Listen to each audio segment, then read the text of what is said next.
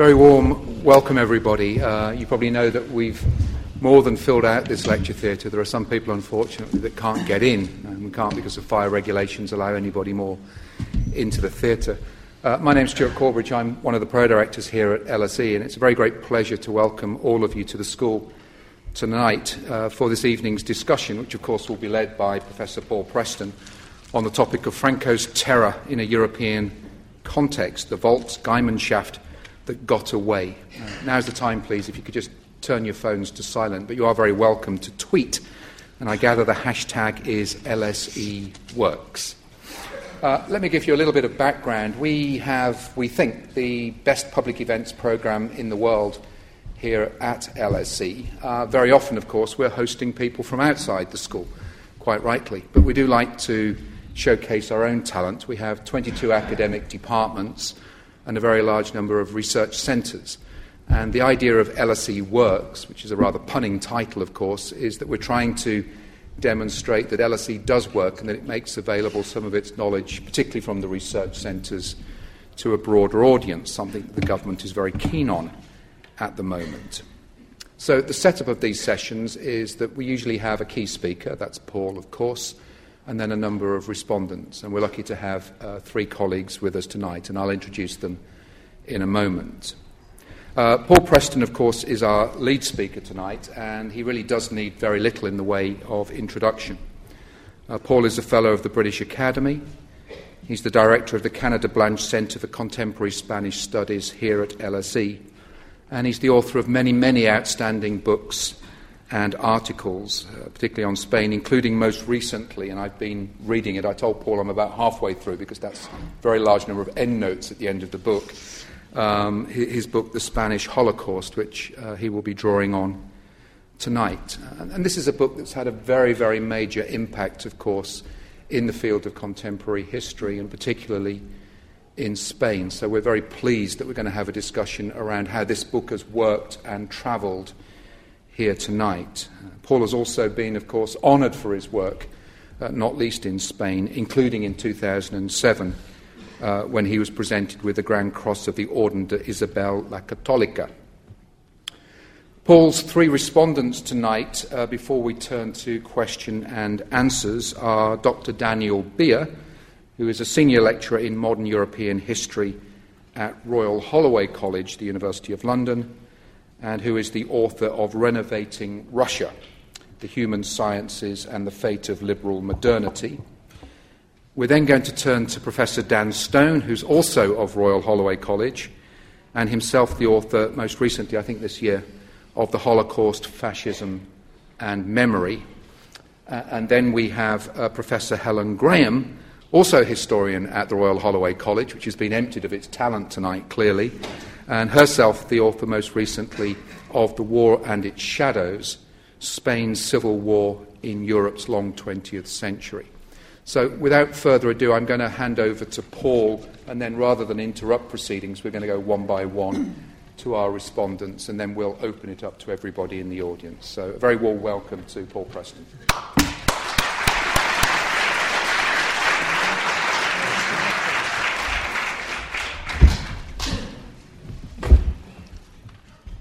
Well, thank you all for, for coming. Um, I ought to get glasses that allow me to see what I'm doing, which always helps. Probably these don't work either, but anyway. No, no good. Anyway, so I'll have to make it up as I go along.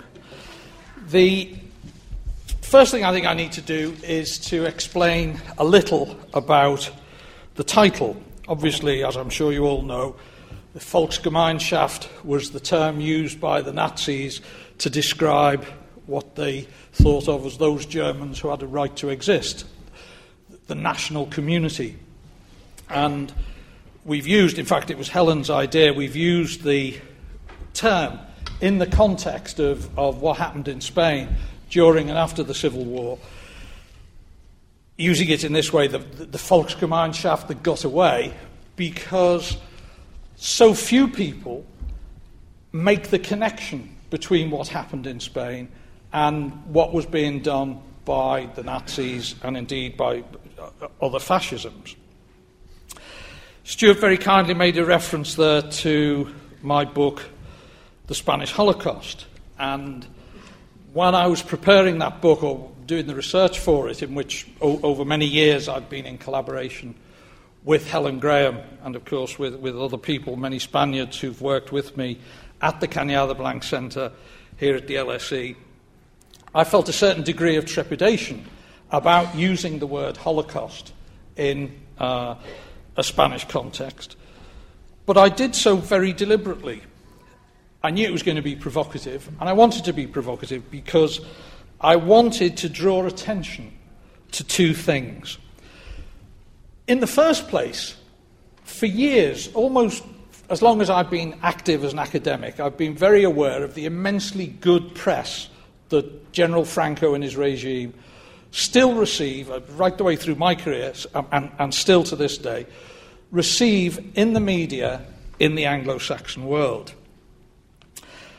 I mean, there are obvious reasons why that is the case. I mean, clearly, in the case of Spain itself, since Franco was never defeated in an international war, there was never an occupation by the democratic powers. There was never a process of denazification in Spain. Instead, what there was from certainly in all of Spain from 1939 onwards, but in, in those parts of Spain which were conquered by the military rebels right from 1936 onwards, was a process, a linked process of terror and brainwashing. And so, within Spain itself, for those who were excluded from what we're calling here the, the Spanish Volksgemeinschaft, what in Spain was always called was called Spain as against La Anti-España, the anti-Spain, which was the other half, the, the, the untermenschen, those who were considered not fit to belong to Spain, the victims. So it's, it, it's hardly surprising that the Franco regime managed to generate a very good press for itself um, during his lifetime, but that has carried on. And internationally, of course, it was relatively easy because, in international terms, and particularly during the Cold War, Franco was considered a valuable ally. So, one of the things I wanted to do was to draw attention to the fact that Franco was not quite the Mother Teresa of uh, among dictators, which is often um, portrayed as. And secondly, and of course the two things are linked, I wanted to draw attention to the sheer scale of the suffering and the death that took place in Spain, in my view, unnecessarily. Now, as I said a minute ago, that when I opted to use the title Spanish Holocaust, I at first felt a degree of trepidation. I was rather surprised, in fact, that both in Spain and elsewhere, the reaction was, there was very little in the way of negative reaction. In Spain, the book has generated somewhere in the region of a, of a thousand articles in both the print and the digital media. And only a tiny handful have taken issue with the use of the title, or the use of the word Holocaust in the title. And then for the rather bizarre reason that what happened in Spain was not the same scale as the final solution as the Shoah. Well, of course, I, I knew that. I specifically state in the book that the point is not to compare what Franco did with what happened in every country of occupied Europe. Spain was a country in 1936 of just over 26 million inhabitants.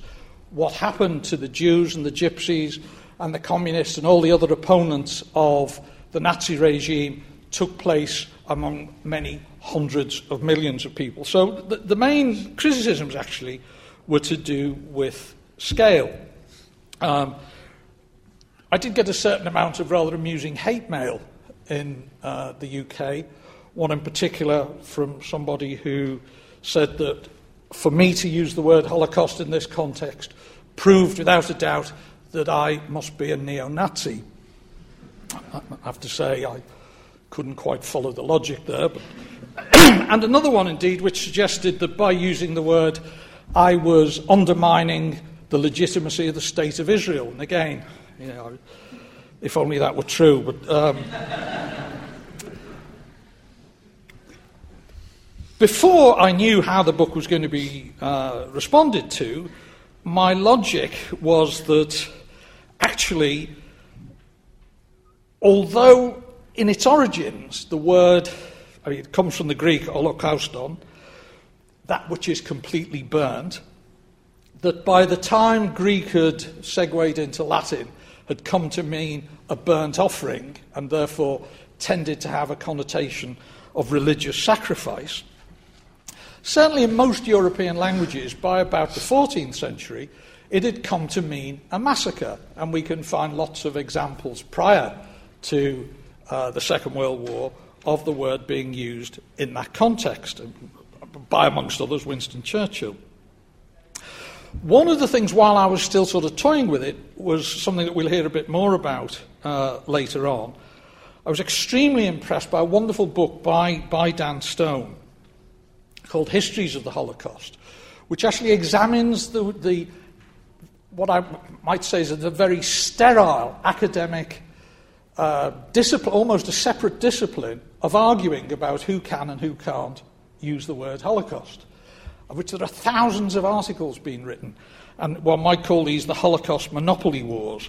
So that consoled me quite a bit. And I was also consoled by realizing that an awful lot of Jewish thinkers and Jewish historians won't use the word Holocaust, specifically because they want to avoid these religious connotations of sacrifice, and prefer the Hebrew word Shoah, which means calamity or, or catastrophe. So, having said all that, what did I mean, or what do I mean, by the Spanish Holocaust? Well, obviously, I'm talking, there are always deaths in wars, that goes without saying. I am particularly concerned with what I would call unnecessary civilian deaths. Now, these happened in, in, in, in, many ways. Apart from the deaths on the battlefield, of course, there were the victims of bombing raids, there were victims, uh, refugee columns that um, were strafed and bombed and so on. Many victims, many, many who died from hunger and sickness. And above all, of course, those who were the victims of extrajudicial murders. It's a subject to this day that is bitterly fought over in Spain itself because Spain has not had a truth and reconciliation process. One of the most moving, for me, one of the most moving reactions to the book are people who've written to me to say that they think that I've kind of started off something of that, that truth and reconciliation process. In fact, uh, because of the depth of the economic crisis in Spain at the moment, these issues have, they've, they've certainly not gone away but they are not as much front page news uh, as they have been in recent years. But there is still an awful lot to be done. Now, the scale, what I, I said at the very beginning, I wanted to draw attention to the scale of death and suffering. Now, it's fair to say that in terms of the dead that we know about, because you can only really count the dead if you've got the names, and there are probably tens, if not hundreds of thousands of people about whom we will never know. But in terms of the named dead, we know of 200,000 civilian deaths during the, the, the, Spanish Civil War. And three times as, uh, uh, as many of these were caused by the military rebels, by the Francoist military rebels. Now, the numbers that I'm talking about are, as I say, they're the known deaths where the names have been recorded or discovered by subsequent historical research, uh, indeed by exhumation by forensic archaeologists and so on. They do not include those who died from post war famine. They do not include deaths in Francoist prisons after the Civil War. They do not include, for instance, those who died, I mentioned earlier, refugee columns. The two most extreme cases uh, were the, the people who fled Malaga after it was captured by the Francoists in February of 19, 1937 who fled along the Spain's southern coast. They fled eastwards to Almeria, being shelled from the sea by battleships, being strafed and bombed from the air. And no one knows. 100,000 people set off, and no one knows how many people arrived. It's reasonable to, to think that at least 5,000 died in that particular exodus. Equally, there is, uh, I mean, I said there were two. The other big, really big one was the exodus from Barcelona at the end of January 1939 when the Francoists entered Barcelona. 450,000 people tread, trudged in, in snow and awful conditions to the French border, and again were bombed throughout by the Luftwaffe and by the Italian Air Force. And no one knows how many people died in, in that particular exodus. There are others. There's a, a, story of what's often called the Column of 8,000, which were a group of refugees in the province of Badajoz who got caught uh, on the wrong side of the lines and were ambushed, and it's reckoned that probably only 500 survived. W- but these are, these are stories that we don't actually know the names. So when I say 200,000 died, they are the ones for whom we have the names. And I said a minute ago that, that the, the difference is about three to one. Three deaths at the hands of Franco's military rebels against uh, everyone that died within the Republican zone.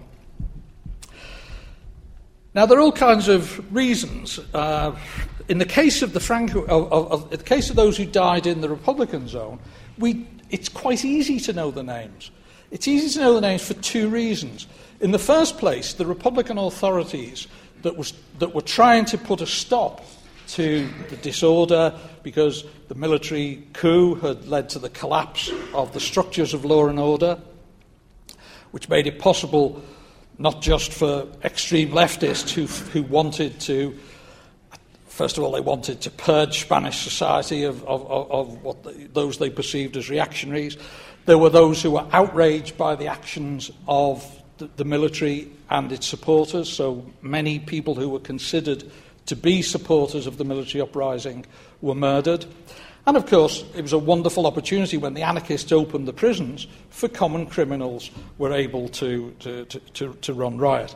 Now, the Republican authorities were very keen to put a stop to this. They were not very successful at first. It took them a good four months before they had entirely re established law and order. But during that time, they made every effort to record the names of those who, the, the, the bodies of those who had been murdered.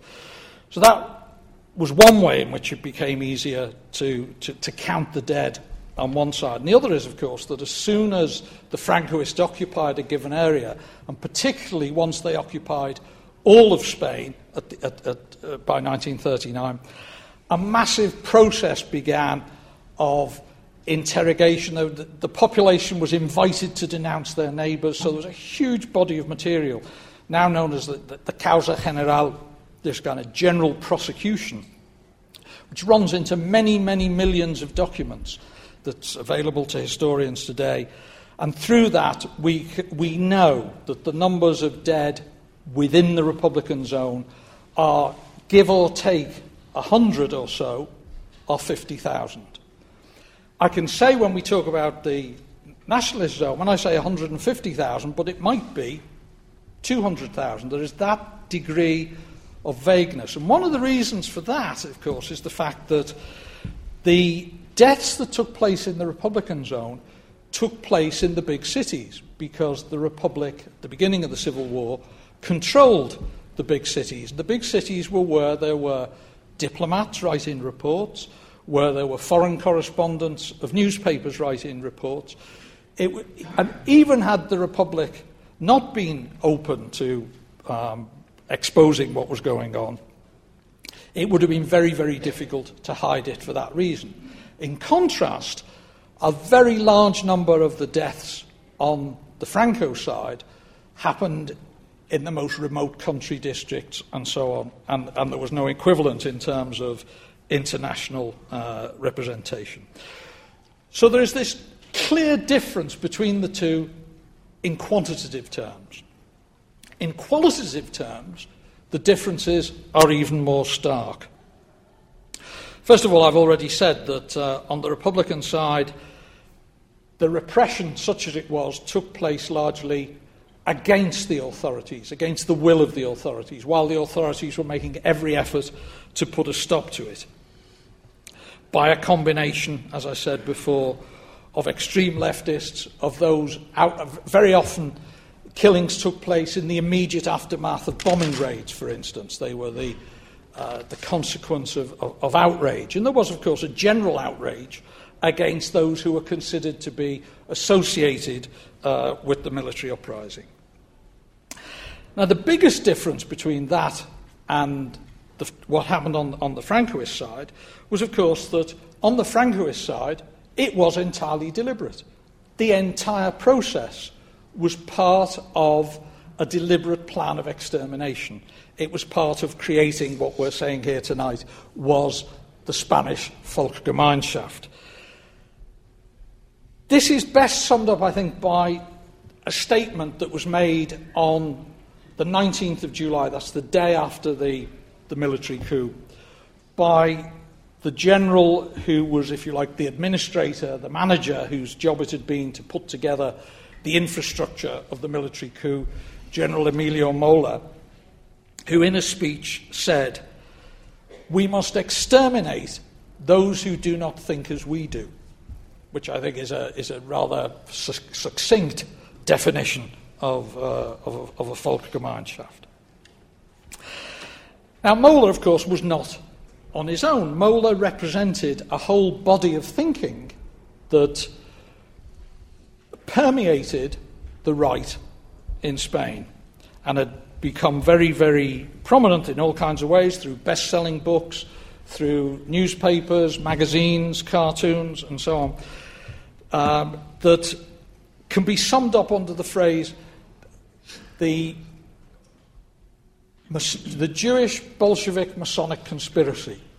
And the idea was that Spain, the real Spain, not to be confused with the anti Spain, la anti España, which was the, the, everything that was considered bad about Spain, was being destroyed by this conspiracy of Jews, Bolsheviks, and Freemasons. Now, at the time when these ideas were being uh, peddled, there were possibly 3,000 Jews in Spain, and almost all of those were refugees.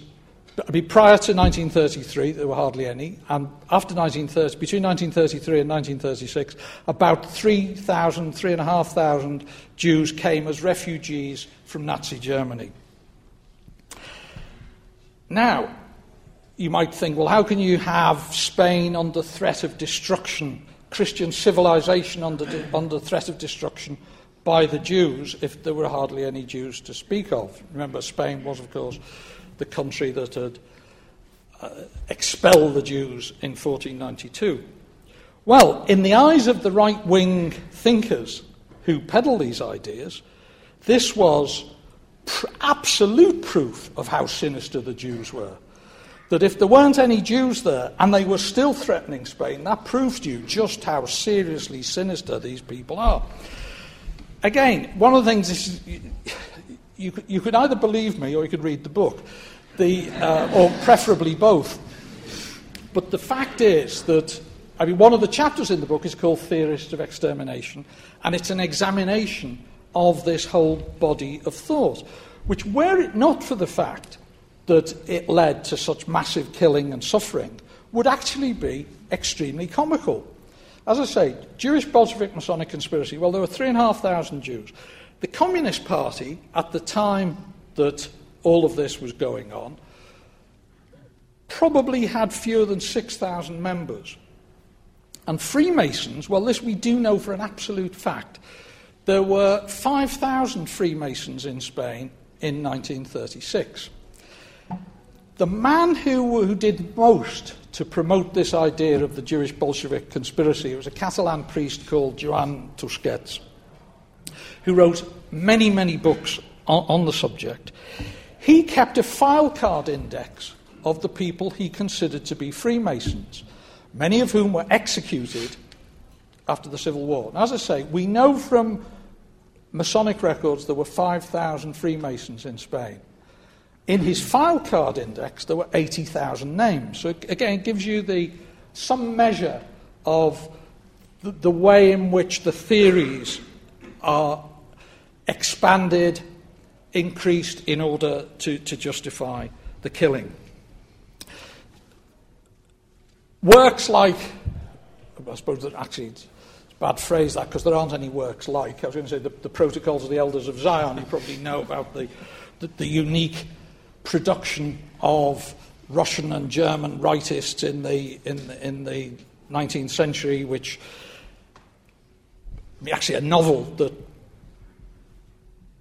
peddled the idea that if you like, the, the high command of, of Judaism, of Zionism, used to meet at midnight in the cemetery in Prague and plan the destruction of Christian civilization. Well, in Spain in the 1930s, four different editions were published of the Protocols of the Elders of Zion and were all uh, bestsellers, and two of them actually carried commentaries that related the wild accusations of the protocols to the specifics of the, um, of the Spanish situation.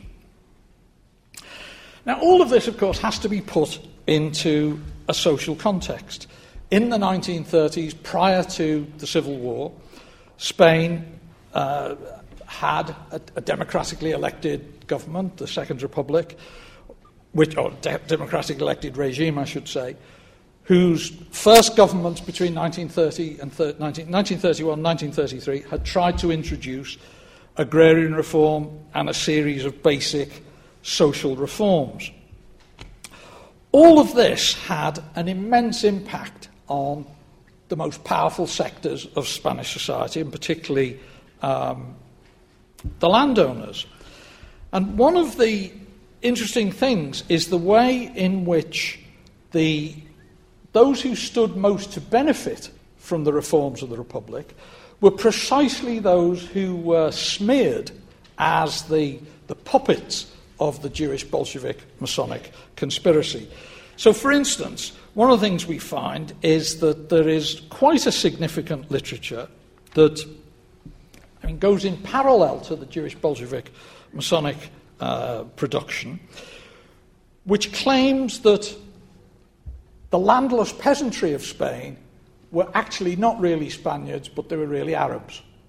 That they hadn't properly been expelled during that great 600 year civil war known as the Reconquista, when Spain was reconquered from Islam. And so we have lots of examples, particularly of, of, of soldiers, of Spanish soldiers who, of course, were posted to Spanish Morocco, who learned they were certainly brutalized by the experience, and they learned the techniques of terrorizing civilian populations. And there are lots of declarations by Spanish soldiers, which, of senior officers, which make an exact comparison between the Spanish landless peasantry and, and the Arabs. And of course, the implication is that um, the only way to deal with them is by terror. And that, of course, is, is, is, is what happened.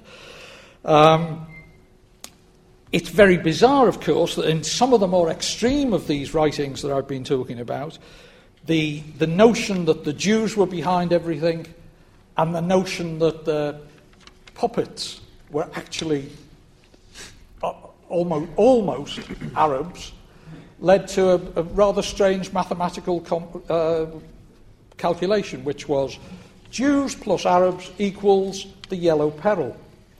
Again, the logic is beyond a simple soul like me, but it, it, it does give you some notion of the almost comical nature of, of, of, some of this writing. There were lots of other differences, and I'm, I'm going to end with what to me is one of the most important, which was the attitude to women. Because the rhetoric of the Spanish Second Republic and its constitution embodied, at least on paper, a recognition of gender equality. And the various governments of the Republic had actually done rather a lot in terms of women's rights, in terms of basic education, and so on. and the fact that the policy documents of most of the left wing parties, the anarchists, the, the, the, socialists, the communists, all at least, again, on paper, I, I keep insisting on paper, embraced gender equality because obviously it didn't mean that the men actually did the washing up or looked after the children or anything like that. But at least on paper, there was a, uh, a commitment to, to gender equality. And of course, uh, quite a lot of women's organisations on, on, on the left. There was no equivalent of this on the Francoist side.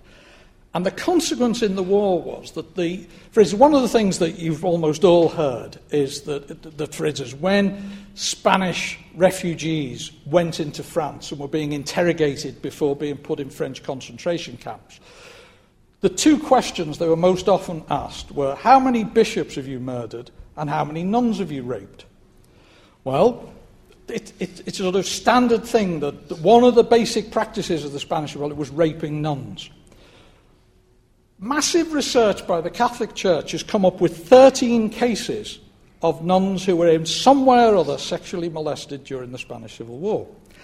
In contrast, on the Francoist side, mass rape was a deliberate instrument of policy, and I think that is one of the most uh, important differences. I mean, as, as I've tried to show, there were many. I've gone on too long. I'm going to stop because I mentioned earlier that uh, the work of, of, of, of, Dan Stone was immensely useful for me, as indeed um, collaboration with other colleagues. So I'm going to hand over now to Dan.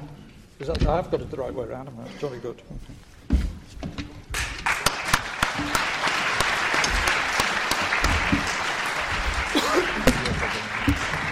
Thanks, Paul, and uh, thanks very much for the invitation. It's, it's uh, a pleasure to be here tonight. Well, um, it's hard to know uh, what to say uh, after that and after Paul's book, which is such a, a powerful and empirically rich uh, analysis of uh, Franco's Spain. I suppose um, I should pick up on two things in particular. And the first is the use of the word Holocaust, and the second is the use of the word Volksgemeinschaft. And um, I think what Paul said about his use of the word Holocaust is, uh, should be taken seriously. I mean, first of all, it, the word is on the cover of the book, uh, but apart from a few brief sentences in the introduction, the book then does not f- pursue a comparativist agenda.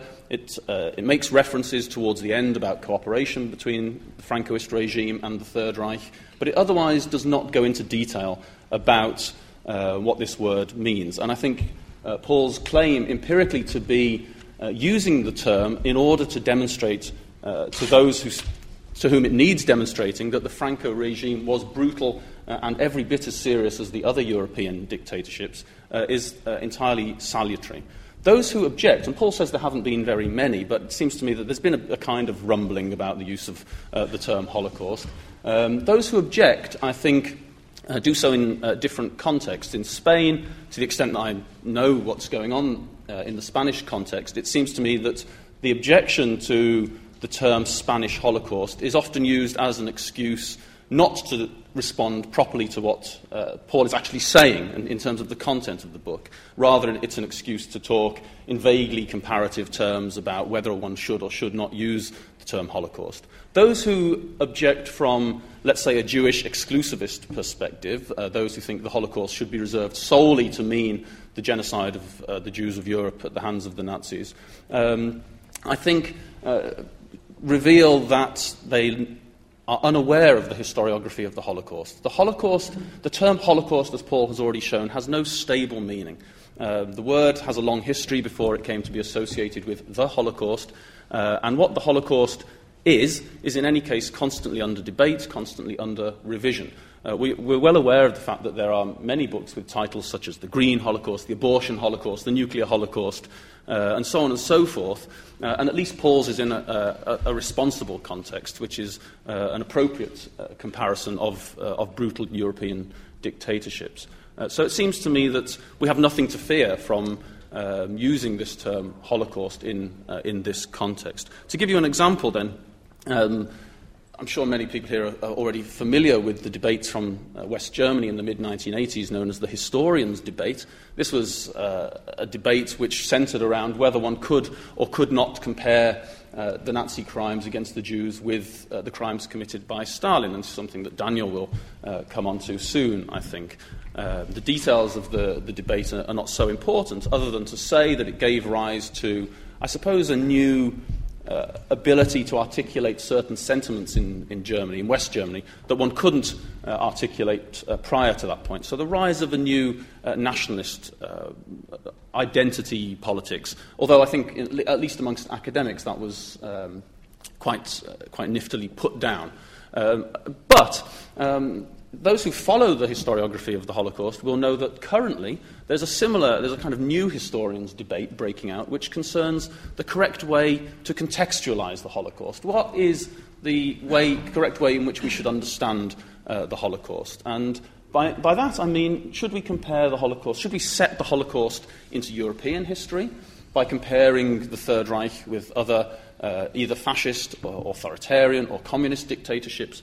Or uh, should the Holocaust be set into a world historical context? And that bespeaks the rise to uh, prominence recently of, uh, of, world history and uh, global history. And probably the most productive of those debates concerns the relationship between colonialism and the Holocaust. So there's currently, um, in, some, in some quarters at least, quite a, a, a sharp debate concerning whether or not the policies of the Third Reich could be understood as somehow similar to policies pursued by European powers in their, uh, in their colonial territories. Um, and one, one example of this might be the book by uh, my former PhD student Pete Kakel, the, the, American West and the Nazi East, whose very title uh, is designed to make his uh, American compatriots uh, apoplectic, but in which uh, what he wants to say is that the logic of, of race and space uh, which uh, accompanied the idea of manifest destiny, can be in some ways compared, although not made synonymous with, the concept of Lebensraum and uh, the expansion of uh, Nazi uh, territories eastwards in Europe. The whole point of comparison and comparative history, we know this from Marc Bloch onwards, uh, is not to say that the, the comparators are the same. It's to try and identify differences as well as similarities. One can't say that any one thing is unique unless you already have in your head some uh, some notion of comparison with another thing. Uh, and so uh, the idea that um, the Holocaust, uh, i.e., the genocide of the Jews, should not be compared or that one should not use the term uh, to describe anything else seems to me not only narrow minded but futile in any case, because the nature of uh, his, historiography is that it's con- constantly changing, constantly under revision. And what we mean by uh, any particular term is, of course, itself always going to be changing. So I entirely welcome uh, the use of the term by, uh, by Paul on, in, in this book. More importantly, though, I think, is the concept that we're using here tonight of uh, the Volksgemeinschaft, because the, whether we like the title or not is less relevant than whether the content of, of Paul's book means that the uh, the context of uh, the Francoist regime merits comparison with other uh, European dictatorships, in particular the Third Reich. Uh, and I think it's evident from what Paul has said that that is indeed the case. And so there are various things to note here. First of all, it's that um, the Third Reich itself was by no means unique in its attempts to create a national or racial community in which only those deemed acceptable to the regime uh, should be allowed to live. Um, most European countries in the interwar period, with the exception uh, of Scandinavia and Britain and um, more or less uh, France and Switzerland, uh, became fascist or authoritarian regimes. All of these regimes uh, were uh, based around some notion of uh, national or biological or racial belonging, uh, some notion of the, of the enemy within, the attempt to uh, biologize uh, certain groups in order to racialize and uh, therefore uh, suggest that they had some kind of hereditary uh, illness or some kind of hereditary enmity with, which was incompatible with national belonging. So the Third Reich was not unique in, in, this, in this approach. If you think of the nature of politics in interwar Romania or Hungary, you can see this um, domination of anti Semitic conspiracy theories, ultra nationalist, ethno nationalist sentiments, and so on. Uh, so um, it's important to note this very wide sweep, I think, of these, uh, these problems. The second thing to note is that um, if we're going to use a term like the Volksgemeinschaft, actually, uh, it might be possible, I don't know, it'd be interesting to hear what, what, people think about this. It might be possible to argue that Franco's Spain has a better claim to the use of the term than does the Third Reich, because uh, the Third Reich existed for a mere 12 years.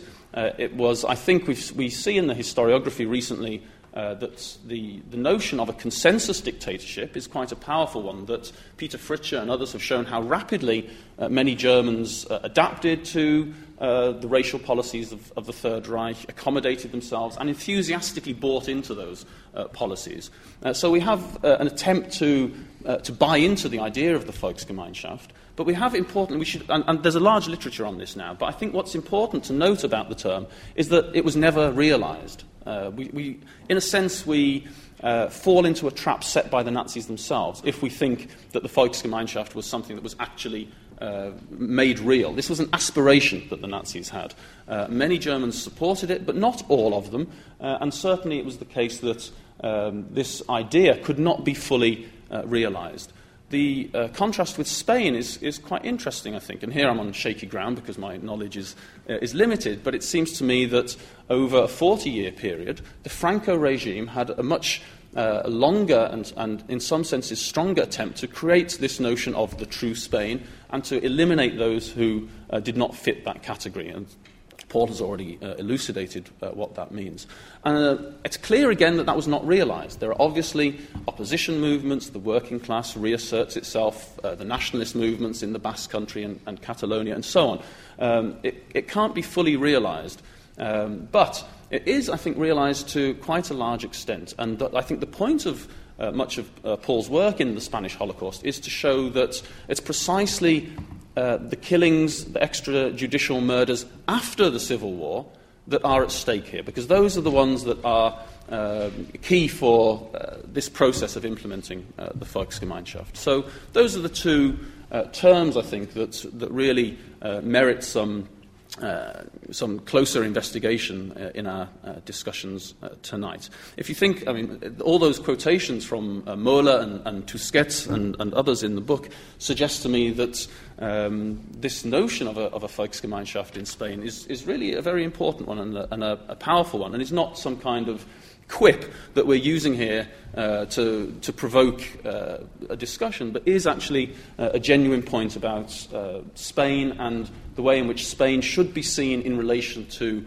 uh, Europe as a whole at, uh, at this period. So um, I, I, want to make a plea, in a sense, for this wider contextualization, not just of Spain, but of the Holocaust too, because this is a comparison which works both ways. We have a lot to learn by placing the Holocaust in a broader context uh, of uh, nationalism, colonialism, um, imperial expansion, and so on, just as we do from uh, placing uh, Franco uh, in a broader European context. And I think at that point I'll, I'll, hand over to Daniel because one of the most important of those contexts, of course, is the Russian one. Okay. Thank you.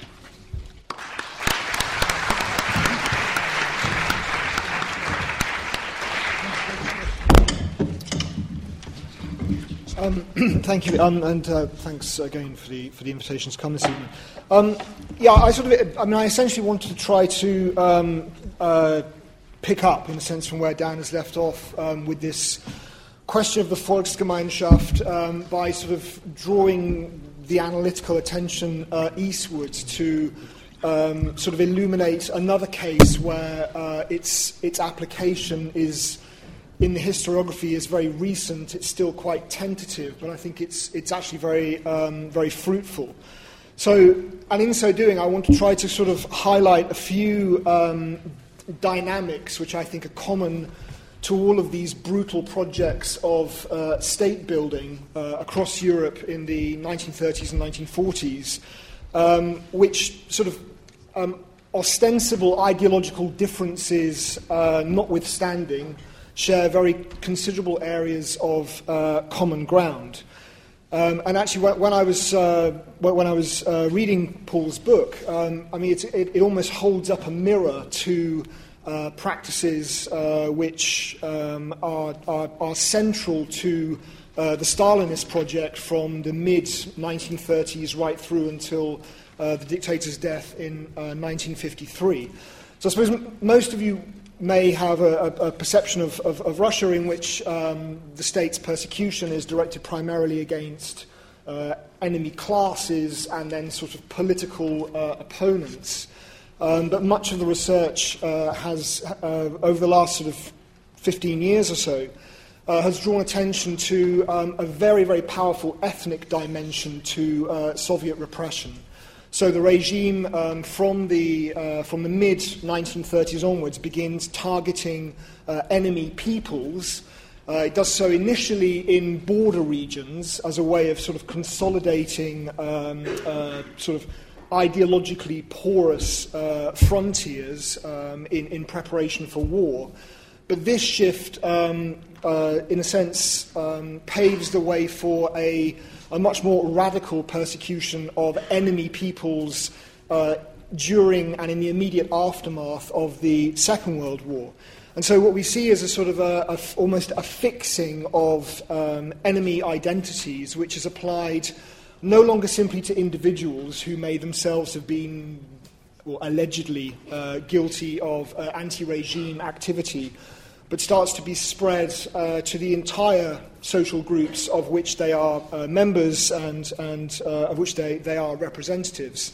So when the Koreans, for example, uh, are deported in 1937, they are all deported men, women, children, uh, the elderly, uh, and so on.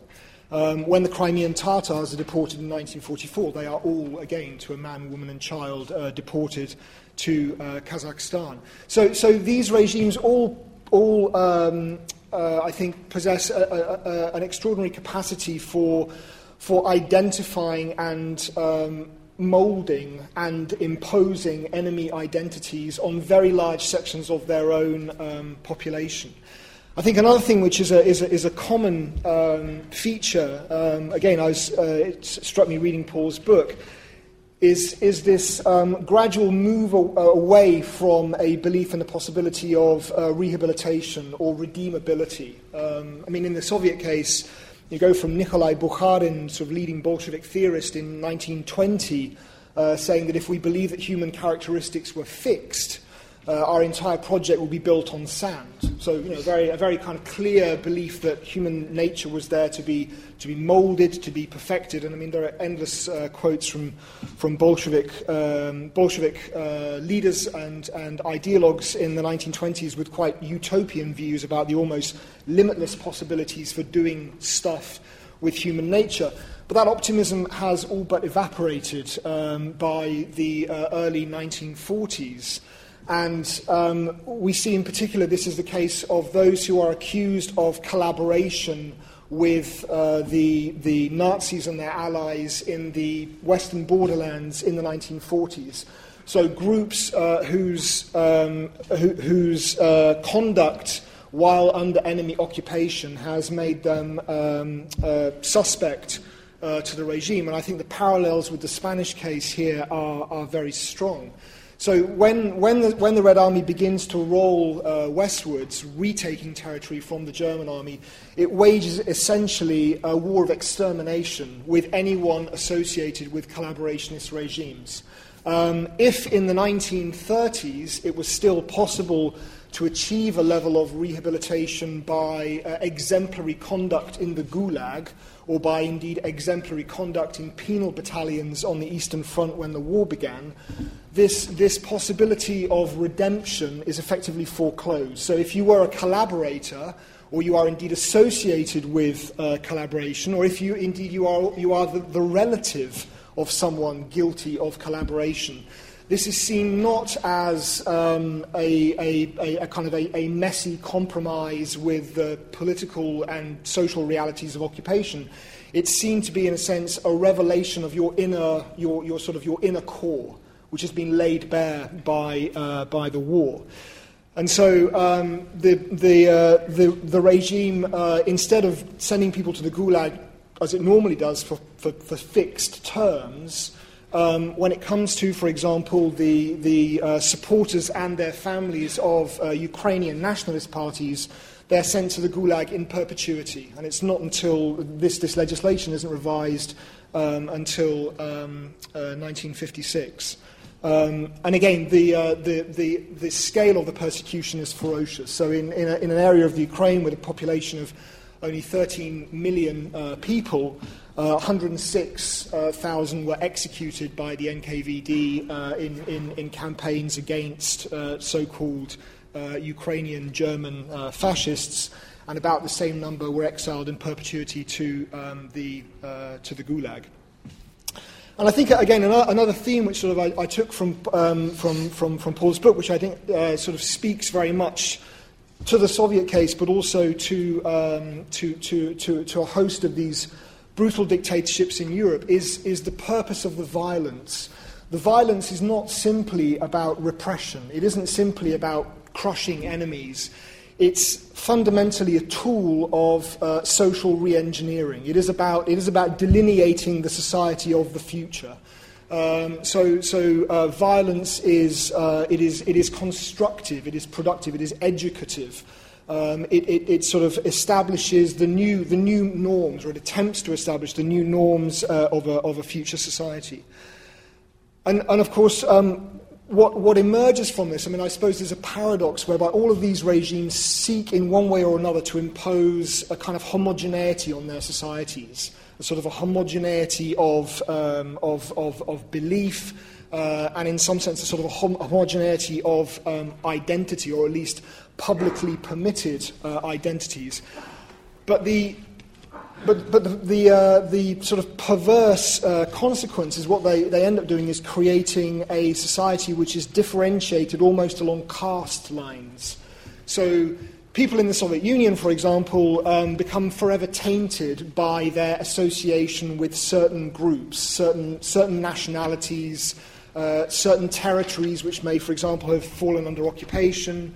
Um, and so their, their access thereafter to to goods, to services, to, to positions of, of, of, um, of, of, responsibility or power within the state apparatus um, is, is forever structured by this. So, so I think what, you know, what, what emerges from this massive application of uh, violence and repression is a society that becomes massively stratified. Um, right up until the collapse of the Soviet Union, if you applied for a job, uh, you had to state on the application form whether you or any member of your family uh, had uh, been uh, a resident on territory occupied by the Germans in World War II. So this sort of stigma um, is, is, is, is, passed down literally from, um, from parents to their, to their children. And I think, again, to pick up what Dan was saying about um, perhaps Franco having um, uh, almost stronger claims to the, to the, to the, uh, to the category of a sort of Volksgemeinschaft. Again, in, in, in Russia, one of the ways in which this, um, this brutal post war settlement is established is by control over official narratives about the, the past. And of course, in the Soviet Union, um, between 1945 uh, and 1991, there were literally millions of Soviet citizens whose experiences of the war had no legitimate place in any official narratives about the conflict. So they were simply written out uh, of the history, or indeed they, they, they or their families' experiences of it only featured um, in, in, in, the most um, sort of uh, uh, toe, toe curlingly, you know, blood chillingly negative terms as being, as being uh, sort of degenerate hirelings of, of uh, fascism.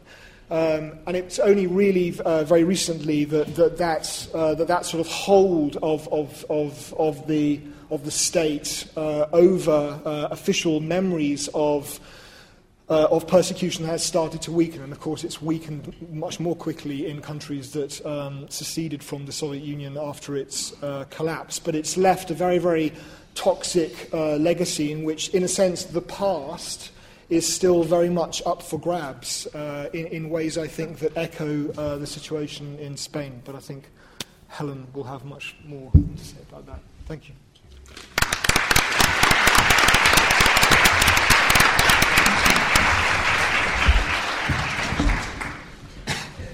Yeah, well, the past up for grabs is kind of where I'm, I'm going to be um, going with the, the, the, 10 minutes or so that I've got to talk. I mean, I'm really going to talk entirely about the, um, the, the, the, af- well, the aftermath. In a sense, the institu- institutionalization of the Civil War, the 1940s, the, the beginning of the, the kind of the, the, the, the claim to be called a Volksgemeinschaft, um, which in a sense is what we have to talk about, at least in part, I suppose, the debate today, is why that's still so unresolved, actually unresolved today in a sense, the Civil War was 1936 to 39. It's a very long time ago. Um, but in a sense, it seems to me that however bloody and brutal uh, the Civil War itself was, of the military conflict of 36 to 39, in a sense, why we're even here today talking about all of this is, in a sense, it's what the military victors wrought, made of that conflict after after military victory in 1939. In a sense, it's, it's what the victors, what the, the victorious coalition wrought for nearly 40 years, how they made this Volksgemeinschaft, which is, in a sense, what still is not being addressed, which is still the unfinished business, which is still um, the ghost at the feast in Spain today. So, it, it, in a sense, it's not so much the trauma in, of 36 to 39, it's what's, what's cast in stone by the institutionalization of all of this by the victorious regime. So, what, what in a sense, was that about? About? Uh, well, in a sense, the, the, the, creation of a binary reading of what had happened, you know, the war of liberation, rather than ever talking about it as a civil war. Um, by setting up, how did they achieve this? Obviously, by setting up this, I mean, the basis of the Volksgemeinschaft is basically the setting up of this mass nationwide system of military trials to convict Republicans, which, of course, trials which are highly judicially unsafe. It's summary military justice, multiple defendants, no investigative process, frequent use of hearsay. Um, but the point isn't to, to, to punish specific crimes. It's to forge a new nation through the redefinition of an anti nation, through this mass process, through the, the criminalisation of categories of what was previously legitimate Republican political behaviour. In a sense, it's the reducing of the judicial process to state terror, which of course immediately puts it in line with, with, um, with what happened in Stalinist Russia or in, in, in Nazi Germany. So it's creating this outside, this, this anti-community, the community aliens, the outsider groups who have neither rights nor membership nor, in a sense, do not civilly exist. And what's really toxic here in Spain is how this actually happens.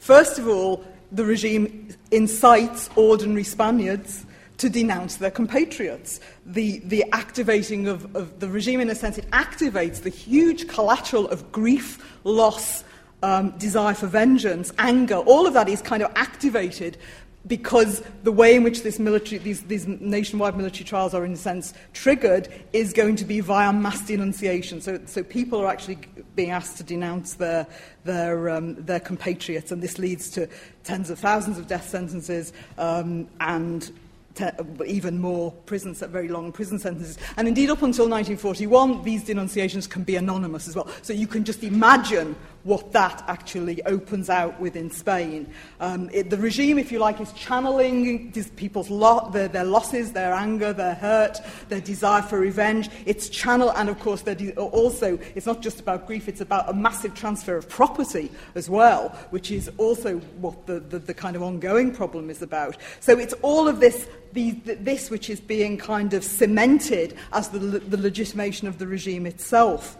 And the, the, Franco regime maintains this connection to this social base of perpetrators, which it is effectively mobilized through the denunciation process. It keeps them mobilized for more than three decades through what I, it's not novel to me, but what is frequently called the discourse of, of martyrs and barbarians. That is to say, particularly the extrajudicial dead of the Civil War, um, are divided into two categories. And one category, those who died at Republican hands in Republican territory, are christened the martyrs. These people are excavated, exhumed in the 1940s, and created, if you like, as the sacred dead of the regime. And in a sense, it is this, it is this which is really, to this day, never ever been dissolved. This, this is the kind of meta problem that still confronts the whole issue of the, of the unacknowledged, unreckoned past in, in Spain. The, the, the, this, that kind of dead, which, which, is, which lie, if you like, at the, at the kind of the heart of the legitimacy of the Franco regime, in a sense, that, that sacred significance, in a sense, has never been overcome, resolved, dissolved. Um, I mean, obviously, this is all about the, the, problem is all about the sheer longevity of the Franco regime. Um, this explains the particularly lethal power of this binary narrative. That it, it wasn't just something that went down in a bunker in the 1940s; it went on being perpetuated through many decades of the regime. Obviously, Spain changed hugely socially and economically. Everybody knows about that. But in a sense, the ideological core of the regime and its projection of this binary discourse of martyrs on Barbet, the, the Republican dead were the iniquitous, the morally kind of re- reprobate, those who deserved to lie in unmarked graves. This kind of binary divide was maintained throughout. Um, uh, a country which was undergoing an you know, anthropological revolution, a massive industrial revolution of the second industrial revolution of the 1960s, changing beyond um, recognition economically, but not in the sense of the, the, the, the kind of the, kind of fossilized carapace of the regime sitting atop it. Um, now, all of this was happening in a Europe which, in a sense, turned away, legitimized it. The Cold War, Franco, Franco's anti-communist status, in a sense, made all of this, it rendered all of this invisible. Um, again, then you, obviously the transition to, to a constitutional democracy in Spain is not the moment at which this past is reckoned, because, of course, it wasn't the overthrowing of the, of the Franco dictatorship, it was um, a negotiated, negotiated settlement dismantling.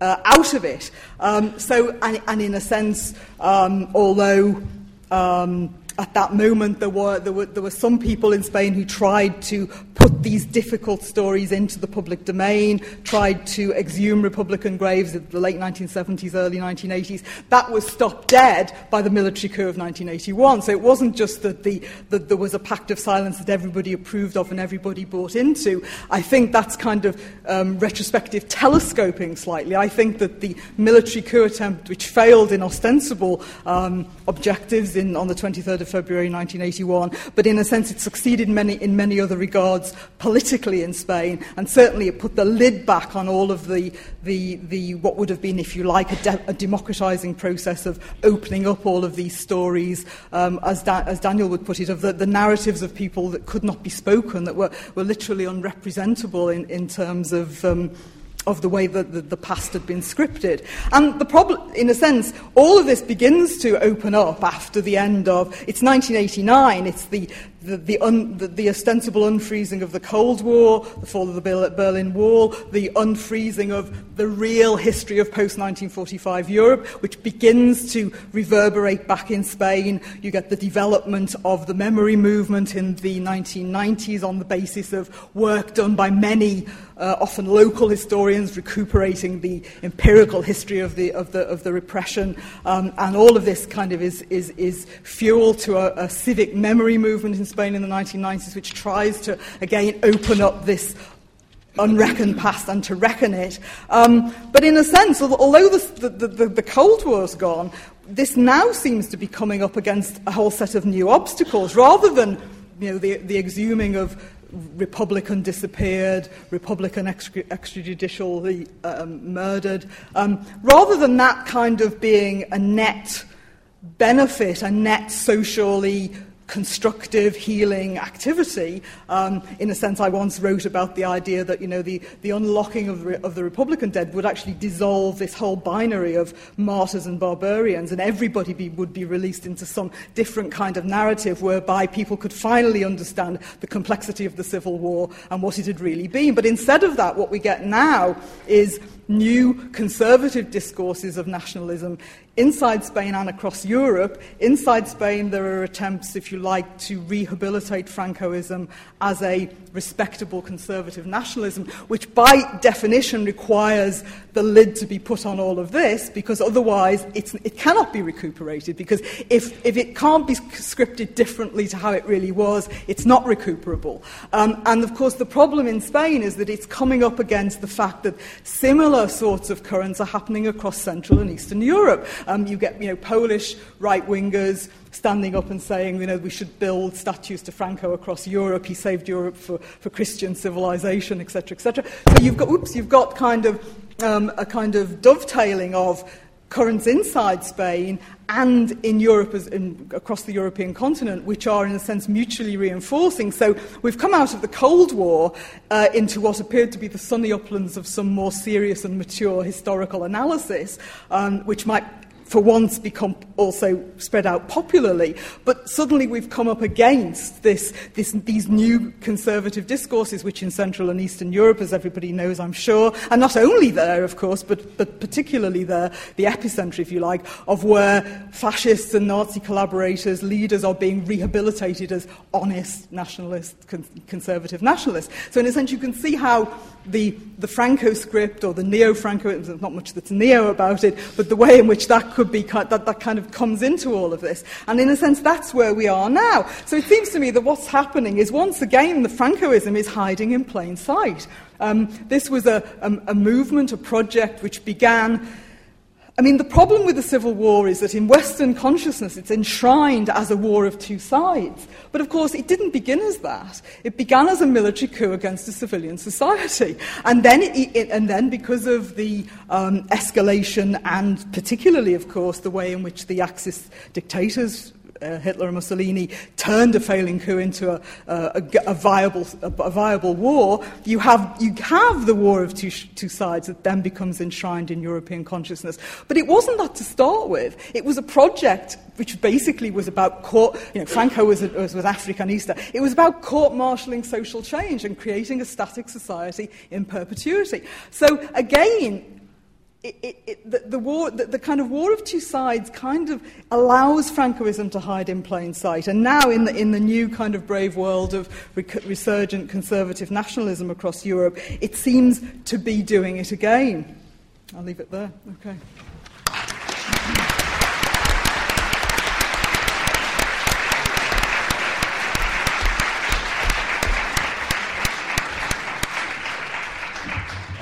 Going to get out of the way so everybody's got a microphone. So we're going to go to question and answers now for about uh, 20 minutes. We've got four people, so I think probably two questions at a time would be max. Is that okay? Um, yeah, so a microphone will come to you. If you could just say who you are and keep your question fairly short, that would be great. Uh, John Youm, uh, graduate of uh, Royal Holloway. I was studying there in 1975 when Franco died. My question is this um, was the amnesia on this subject in the 70s and the 80s the price that Spain had to pay for a uh, transition from dictatorship to democracy? Thank you. Well, on this side. oh, sorry, there. sorry. You're going to have two questions. We'll take two, and then we'll come into the middle on that side. So, a young guy. Um, Hello, I'm currently a student at the moment. I was just wondering that, um, I mean, I'm, I'm not here to sort of to sort of perpetrate any ideas which may be sort of incorrect, but from my experience of, I mean, I've been to Berlin and I've been to um, Spain. In Germany, there is a very different sort of there's a very different sort of treatment of um, of national socialism and fascism in Germany to in Spain. In the in Germany, they're willing to sort of embrace that it sort of happened in history, and there's so many memor- memorials to sort of, you know, the, the victims, victims of the Holocaust over there. However, I think in Spain, as you just go out of Madrid, there is a very big, big, big monument to Franco, the Valley of the Fallen. And recently, Mariano Rajoy has decided that he wants to reopen it to the public and build a cafe, which I find incredibly, it absolutely disgusts me as a young person. And I think and I was just wondering, do you think that the new the inability to sort of to sort of understand what happened and this sort of you know this as was mentioned this idea that you know that you know that Spain is trying to deny what has happened or even the government is trying to deny what has happened is causing more is causing problems to Spain and will cause further problems in the future when it comes to when it, if these problems were ever to arise again. Well, if I can start, um, I think the two questions run in together. Actually, the the whole process of forgetting, if that, or, or not remembering, is more that. I mean, forgetting is a sort of passive thing that uh, I'm getting to be very good at. Uh, but the not remembering is actually, a, is of course, an active thing. The what in Spain is called, or uh, the Pacto del Olvido, the, the, the pact of forgetting, is often thought of as having a legal basis. And the nearest to a legal basis it has is that on the 15th of October 1977, there was passed an amnesty law. And that amnesty law stated that judicial proceedings could not be taken against anybody who had committed uh, acts of, um, against the human rights of, uh, in favour of the dictatorship, committed acts against the human rights of citizens, or, and that of course meant all the servants of the dictatorship, and it wiped out as a stroke the possibility of any judicial proceedings against any of, of the perpetrators of the repression. And on the other side, it rendered impossible the, the, the idea of any judicial proceedings against those who were guilty, considered to be guilty of acts of terrorism against the previous regime. Now, of course, none of that even looked at the whole issue of the hundreds of thousands of trials of people who were considered, you know, were opponents of the regime, irrespective of whether they'd actually done anything. Acts of terrorism, of course, meant acts of resistance. So that largely, it, certainly in terms of people who were likely to be a, a, around and beneficiaries of the law, largely meant people from ETA or some of the extreme Maoist and, and Trotskyist factions. But that was the only thing. And effectively, that wiped out the possibility. In, in one level, it's a good thing. It wiped out the possibility of judicial proceedings. It was taken as meaning that there should be no investigation. Now, of course, armies of local historians in particular have been burrowing away even before the death of Franco, but certainly from the death of Franco, and have done amazing work. I mean, it's uneven across Spain, but have done massive work on, within what in Spain has come to be called historical memory. Very difficult. I mean, even as I'm sure you know, in 2007 there was passed a law of historical memory. Politicians of both right and left believed, and I know this because I interviewed a lot of them at the time, believed that it was necess- absolutely necessary not to look at the past. And it's certainly the case that, leaving aside this particular amnesty law, there was a popular feeling in the wake, in the immediate wake of the death of Franco, of never again. And the never again meant never another civil war, never another dictatorship. And that, at first, certainly fed into an acceptance of the so called pact, pact of forgetfulness.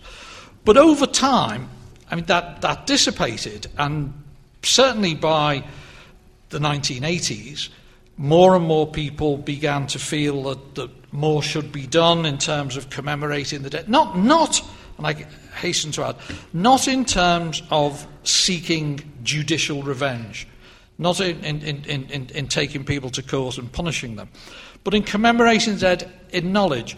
What, one of the things we do in the Cañada Blanch Centre is we, we, we publish what I like to think of as, as sort of cutting edge research on contemporary Spain. One of our most recent publications, in fact, was Helen Graham's book, The War and its Shadow. The book that came out after that is called Shooting the Messenger, and it's a translation of a book by a Spanish scholar about all of the obstacles put in the way of local historians. Well, not all of them, it's a series of chapters. And it makes really alarming reading about the way in which individuals effectively had their lives ruined by the powerful who blocked any attempt to, to investigate the past. So, you know, the, the question uh, was, it nece- was the pact of, of, of forgetting necessary? Uh, I think I'd have to do, have a Weasley answer and say probably for the first five years, but not since. Anyone want to go in on the well, other I mean, question? Uh, in a sense, I mean, Paul said it all, but the, problem that the, the, question I really want to ask is why we've still why we've still got it to a certain extent. I mean, the indirect censorship that there still exists in terms of. I mean, obviously, you know, if you if you look on. Um, it, we know in Spain there's a memory movement that all over Spain is doing things that, you know, in 2010 in, in, in, in the Central Square in Madrid, they had a, a huge demonstration with this huge kind of uh, photograph of, a, of, a, of, a, of an exhumation of a grave. There's a, the, the, there's a whole kind of civic movement. You know, interestingly, civic society, the very thing that the Franco regime you know, attempted to, to, to annihilate. But it never makes it into the media. There is a kind of media blackout on all of this in terms of mainstream media. Um, all of, you think of, you know, five of the six of the best documentaries that have been made on this difficult past in the last five or seven years. None of them, well, one, the, the, the, the Lost Children of Francoism, finally got uh, a national airing on television. The numbers of these documentaries that can't get an airing, I mean, one of the best ones was made in 2008 by a, pair of Swedish journalists, uh, and it, they're desperately, it's been feted in film festivals in Spain. It still can't get, a, it can't get any television channel to show it. There's a kind of, there's something very strange still going on, that this is still not that is still not kind of open. Uh, and rather than what was possible in, you know, 90, between, well, at the time of the transition, I, I think a more fruitful question is what is the problem now? Why is this still so difficult, you know? Um, because it's a democratic deficit. You know, that's what it is. But, well, presumably, and this goes back, I mean, to the question, the, the, the, second question about Rajoy and the, the Partido Popular, the current ruling party in Spain. These are sons of Franco. Um, and it goes back to what I was saying earlier about the, the 40 years of brainwashing that took place. Um, for, for many people who grew up under Franco, maybe not even direct beneficiaries of the regime, but brought, but brought up entirely within the ideology of the regime, it feels like a betrayal of their past. You know, having been brought up, like, like people in Russia who still think Stalin was terrific. And they, there are millions of them. And there are millions of Spaniards who still think that Franco was terrific. Um, you know, and they, there you go. As far as the Valle de los Caídos, which for those of you who don't know is this huge mausoleum that was chiselled out of solid rock, and the bit that's chiselled out of the rock is larger than most cathedrals and then has a, there's a huge tower, uh, a, a, huge crucifix above it, on the, the bar of which you could uh, you could drive, you could have buses passing both sides. It's so huge. Um, I mean, it's always been open to the public, um, and the question is what to do about it. Personally, uh, you know, given that it was built with slave labour, I think it should be a monument to the victims of, of the Franco regime. And that would simply involve changing the signage. As it is at the moment, it's a sort of place of pilgrimage for, uh, for Francoists. But actually, I think, as with so many things, time will be the solution because to maintain it cost far more money than any Spanish government could possibly afford, and quite soon it will have to be closed off because the tower is going to fall on somebody or on a lot of somebodies, and there are going to be accidents. It will rot, and that will be the end of it. If it's okay, we'll, just, we'll take two more questions. Yeah, we'll take somebody upstairs, and then I think there's somebody over this side. Maybe not. There's one Yeah. Just wanted to see if there's anybody on that side. So, okay, you and then the person at the back, and I think that will have to be it. Um, hi, um, I really enjoyed the talk. Um, I'm going to be doing um, history and English next year at university. So I was wondering, a lot of what you've all been saying has been about the varying kind of political um, forgetfulness within the varying regimes in Europe that, relate, um, that result from the Second World War and its aftermath. and from my conception of, hi- of European history, it seems that mainly it's countries that did not have a proper either political system of political conscience, and I think that particularly comes up in the Second Republic of Spain. And so I was wondering to what extent you feel that um, the lack of a developed political consciousness and identity and even system really shaped um, this pact of forgetfulness that's existed in Spain ever since. Thank you. There's a gentleman at the back. Uh, yes, uh, her name's Colin. I'm just a man from the street, but my mother was a uh, refugee from Nazi Germany.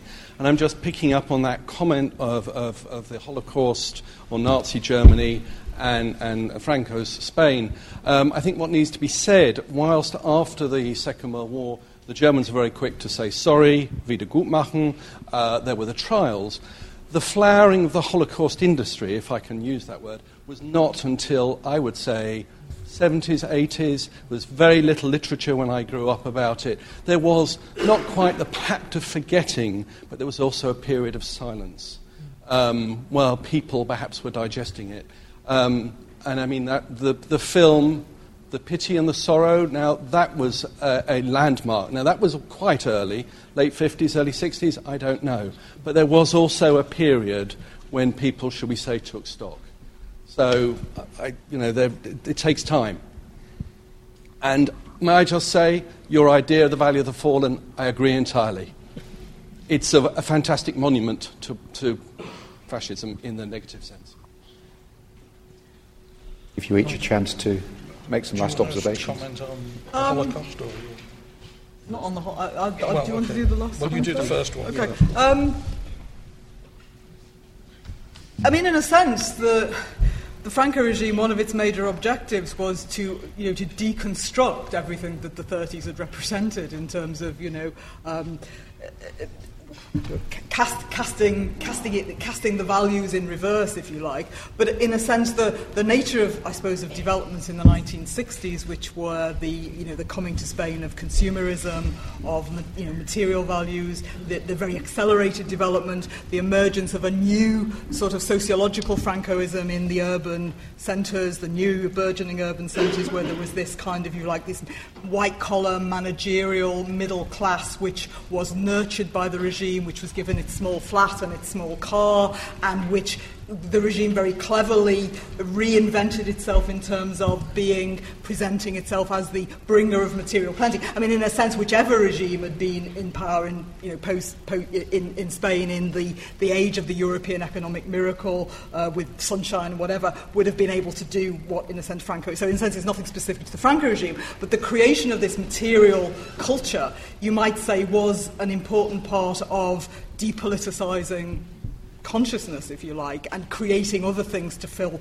to fill the vacuum. I mean, obviously, Spaniards aren't, hom- however, you know, with all the best of intentions of Franco for you know one great and free, Spaniards were never a homogenous, you know, never a hom- homogenous community. So you can't really talk about the, the, a, a, you know, a general level of political or social consciousness. There's all kinds of different people with different kinds of views vis-a-vis the regime or vis-a-vis the value of consumerism or remain, you know, the memory of the 1930s.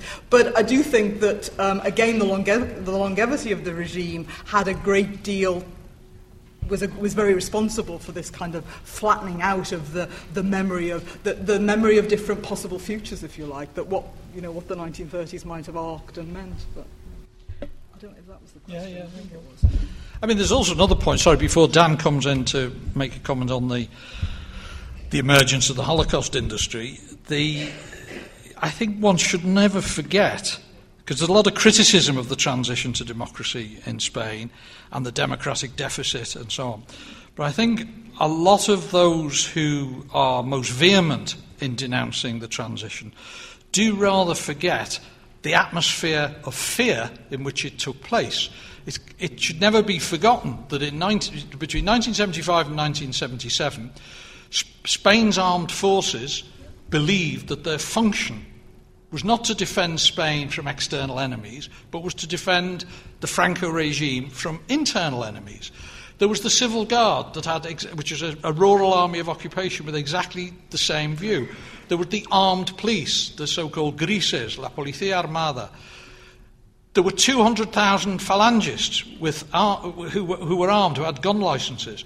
All of these people did not want democracy, so it was inevitable that, that you know, it had to be very much a compromise, a transaction, and so on. Sorry, I just want to say that. Dan. Thank you. Well, I mean, I have far too much to say about your comments uh, than I can fit in five minutes. So I guess I'd just say I, I prefer to speak of the, the emergence of Holocaust consciousness rather than the Holocaust industry. I mean, it's not as if the elders of Zion suddenly decided that uh, people needed to know more about it and you know set us all to work. So uh, there's there's something. Um, more organic and uh, widespread going on than I think can be summed up by the use of the term industry. And secondly, I think, whilst it's obviously the case that today the Holocaust, or some notion of the Holocaust, probably one that actually is rather uh, devoid of any content, is central to European and even world commemorative structures. You know, we have a European uh, Holocaust Memorial Day. The UN has recognised Holocaust Memorial Day. Actually, um, before the 1970s and the 1980s, there wasn't uh, a total silence. The, I think that the, the, genocide of the Jews was widely known about uh, amongst the general population, though not conceptualized as the Holocaust in the way that it is today, uh, but could be recognized in, in a gesture, in various images, in well known photographs, and so on and so forth. There's actually quite a large literature from uh, the, the wartime and immediate post war period. Uh, which has, uh, to a large extent, been forgotten but recently recovered by uh, by historians. So uh, there wasn't, uh, there certainly wasn't the cacophony that there is today, but there was nevertheless, um, there wasn't total silence either. I would also rather dispute the notion that the, the, the Germans rushed to apologize after World War II. I mean, certainly think that uh, the GDR, for example, after its creation in 1949, simply uh, decreed that as an anti fascist republic, uh, it was not the legal heir to the Third Reich. and had nothing to do with the Third Reich, and that was the end of the matter. Uh, the fact that most of the uh, East German uh, Gestapo men uh, swiftly uh, found new careers in the Stasi was, I suppose, neither here nor there. Um, and and the, the, the, the, fascist structures and mentalities of thought that are obvious in the GDR. also belie that, that claim. And in, the, in West Germany, too, I think you can, you can see the same. That the, uh, there were many people who honestly um, tried to enter into some kind of uh, relationship of, um, of sorrow and, and, uh, and so on and so forth. Uh, but still, uh, Adenauer's, I don't know, for example, the, the 1952 Luxembourg Treaty, which paid reparations to Israel was clearly as much about Adenauer insisting that West Germany could function as a, as a normal sovereign state on, on the international stage, as it was about actually uh, genuine remorse for anything that the Third Reich had done. So, um, whilst it, it's true that today Germany is uh, probably uh, such a leading proponent of coming to terms with the past that, that critics um, would even say that the Germans need to be careful of, of taking too much pride in their own sinfulness. Um, nevertheless, uh, you're right, of course. I mean, I think it'll be some time before we see a, a, monument to the Armenian genocide in Istanbul. And so, what, uh, what the Germans have done is, is, never, is still, as you say, quite remarkable. So, I would, I would uh, go along with that.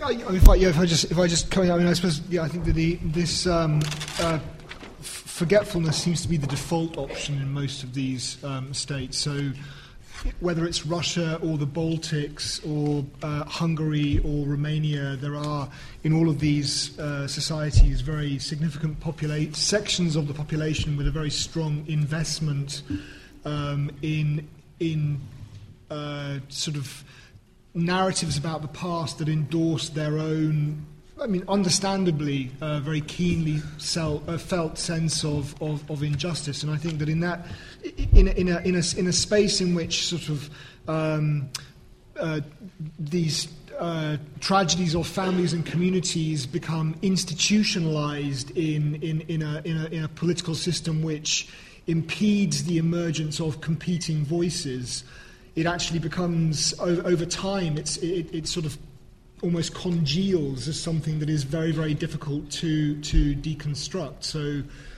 you know most most uh, most Russians today even those who are you know I mean, there are some you know who are against uh, against uh, Putin's regime um, to to impugn the performance of the of the uh, Red Army in, in, in World War II or to draw attention to uh, the behavior of, of the Red Army in, in the Baltic states in 1939 and again in 1944 is almost to attack something sacred. I mean, it's become so embedded in contemporary Russian national identity, and anyone who wants to experience this firsthand only has to take a trip to Moscow or St. Petersburg on the, on the 9th of May uh, every, uh, every, year uh, to watch the victory in, in Europe um, uh, sort of celebrations um, it becomes very, very difficult to, to, to, to challenge these, uh, these narratives. And I think it, it's, it, I, mean, I think, yes, I mean, Germany, for complicated reasons, uh, um, some of which Dan alluded to, is certainly um, the, the exception, I think, which sort of proves the rule. Last word?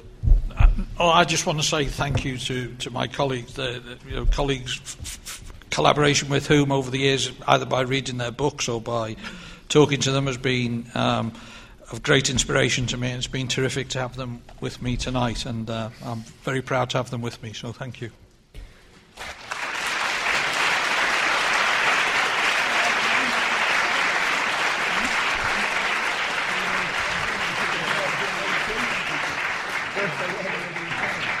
Just before you go, I'd like to say thank you to LSE Events for putting this event on in the usual uh, easy manner. I know some people have just joined us, but it's very nice to be having people, men and women from the street, join us as well as our own students.